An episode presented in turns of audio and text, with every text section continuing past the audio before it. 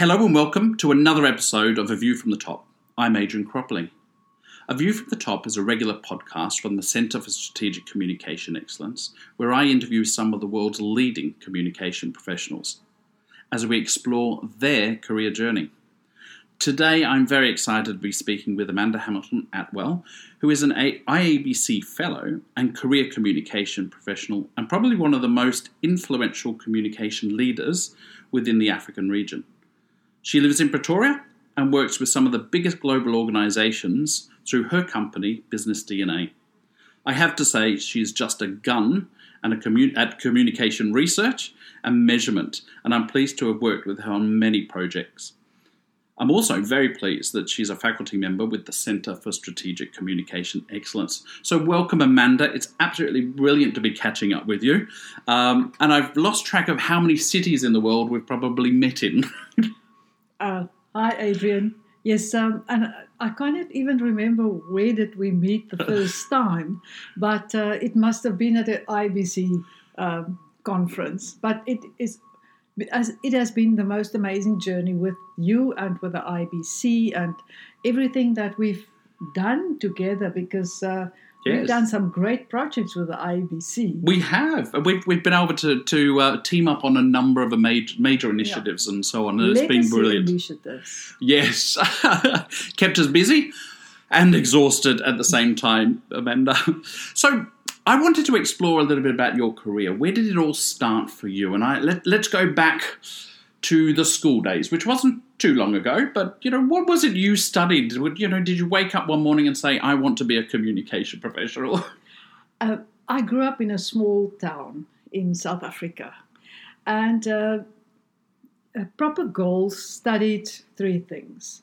You either became a doctor if you were very clever, or a teacher, or a li- librarian. And then my sister, who was at university at that stage, came back and she said, there's a new uh, program, journalism.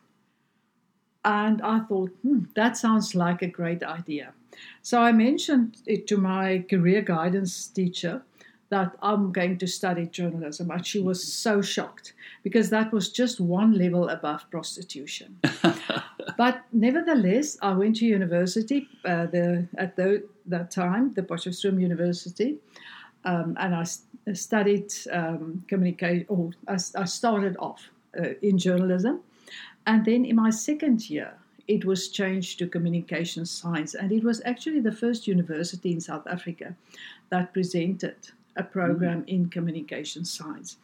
So we were the first group of students that graduated with communication science.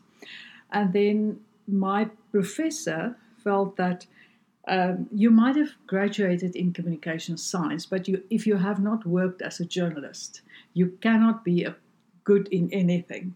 So for us to uh, get to graduate, we had to do uh, six months practical training at a, a newspaper. And uh, so lo and behold, I worked at a newspaper and I really enjoyed it. Mm. I didn't enjoy going to accidents or uh, negative scenes, yeah. but I, en- I really enjoyed going to fashion parades and theatre and to um, do, you know, just to comment. Is, on is, is this where you got your fashion culture. sense, Amanda? Yes, this yes. is, that's why you always present so very well.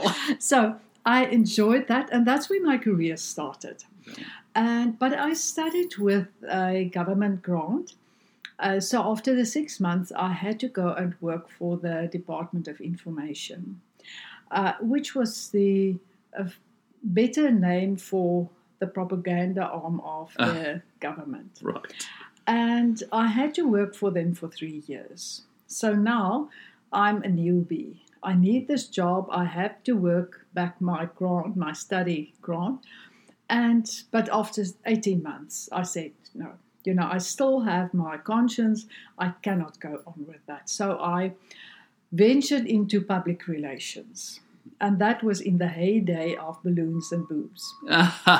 And after six months, I said, no, sorry, this is not for me either.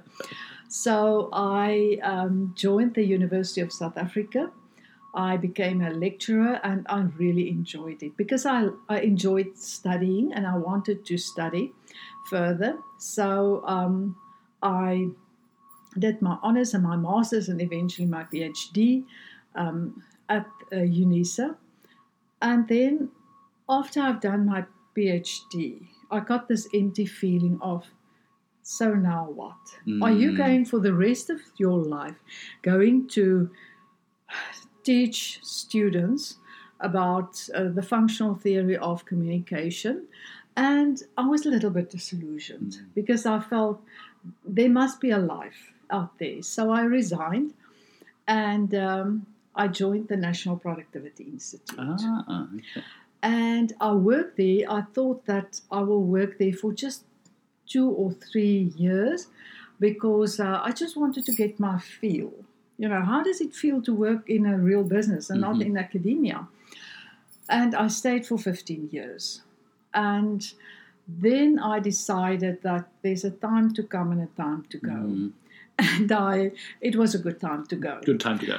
um, so I resigned and I started my own business, Business D N A.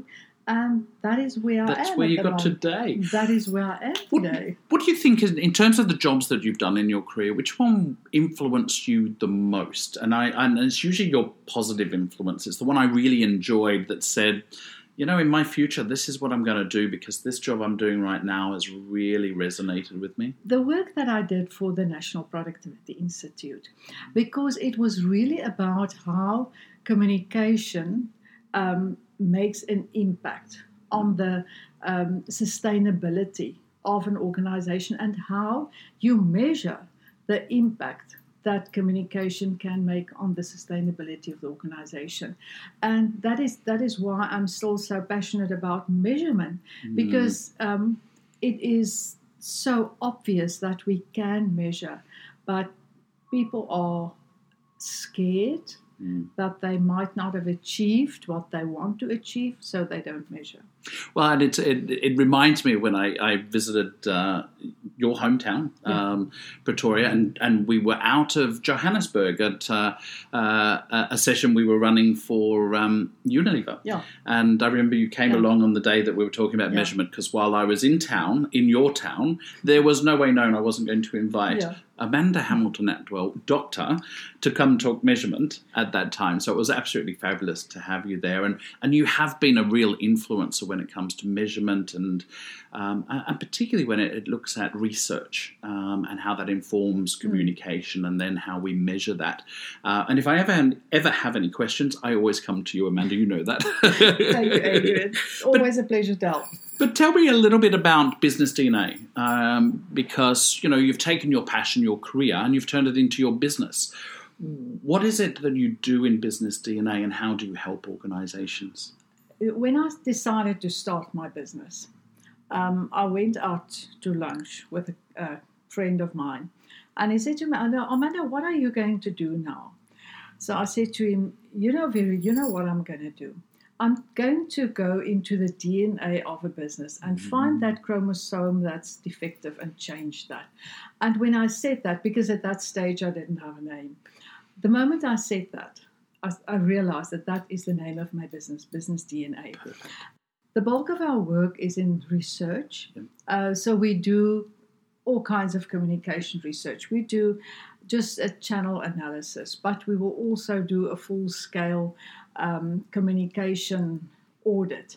Um, we will train communication uh, professionals, and we will train first-line managers in communication, because that is one of the things that um, I feel is there's a, there's a major need, uh, because we cannot take accountability for um, every message that goes out. We must empower people. And for me, what I often say to communication professionals is that our superpowers, we have two superpowers. The one is we know how to structure a message to influence a person. And if you don't believe me, just go back in Google Bell Pottinger, and you see how messages can yes. take a country, South Africa, to the verge of civil war. And we have our other superpower, is that we know how to distribute information, the channels that we use. And we can take accountability for that. But operational information is what drives uh, com- uh, organizations. And with our knowledge of communication, we need to be much more involved in empowering line managers mm. to communicate. Yeah. Because if they are effective communicators, a lot of things will improve. And we must just make them our friends. Mm-hmm. And they, if they support you, it will just be a breeze. Yeah, it's not, it's not about getting into a confrontational no. situation with managers, isn't it? We are their friend, their ally, and we're supporting them. Yeah, because we want to empower them. You know, if they uh, need to learn a new skill, how to, to work a new piece of technology, they are trained to use the new piece of technology. Now, communication and the, the audience, the needs of the, the target groups, the people, the team members, change constantly. And they also need to be trained to understand how do you communicate to these new faces that sits mm-hmm. in front of you. That's right. And we should not be reluctant no. to market ourselves as people that can empower them yeah. to be effective, because they don't do it, and that research often shows they don't communicate because they are scared, because they do not know how. How, absolutely. So given, you know, and I'm going to ask you for your sage advice now for, for because there's a lot of younger communication professionals that listen. Um, what would be your one piece of advice you'd give an up-and-coming communication professional about what they should be doing in their career to really strengthen? Um, they should do an annual skills evaluation mm-hmm. and competence evaluation. And they must be ruthless and say, Um, the world changed. Our world changes at the speed of lightning. So every year, as a young, as as as, as a communication professional, mm. you need to sit and say, well, what are the new things that I need to do? What do I, are the new skills that I need to learn in the next three months, six months, nine months, twelve months? And have a plan. Yeah. Because if you don't have a plan and if you don't set yourself deadlines, in twelve years' time, you will be as competent as you are today. And unfortunately, then you will be incompetent. Very good advice. And, and Amanda, I cannot thank you enough for catching up today. It's been great talking to you. So thank you very much. Pleasure, Adrian. It's always great talking to you. Excellent. And that's it for another episode of A View from the Top. We look forward to you listening in on our next episode coming up shortly. Thank you and goodbye.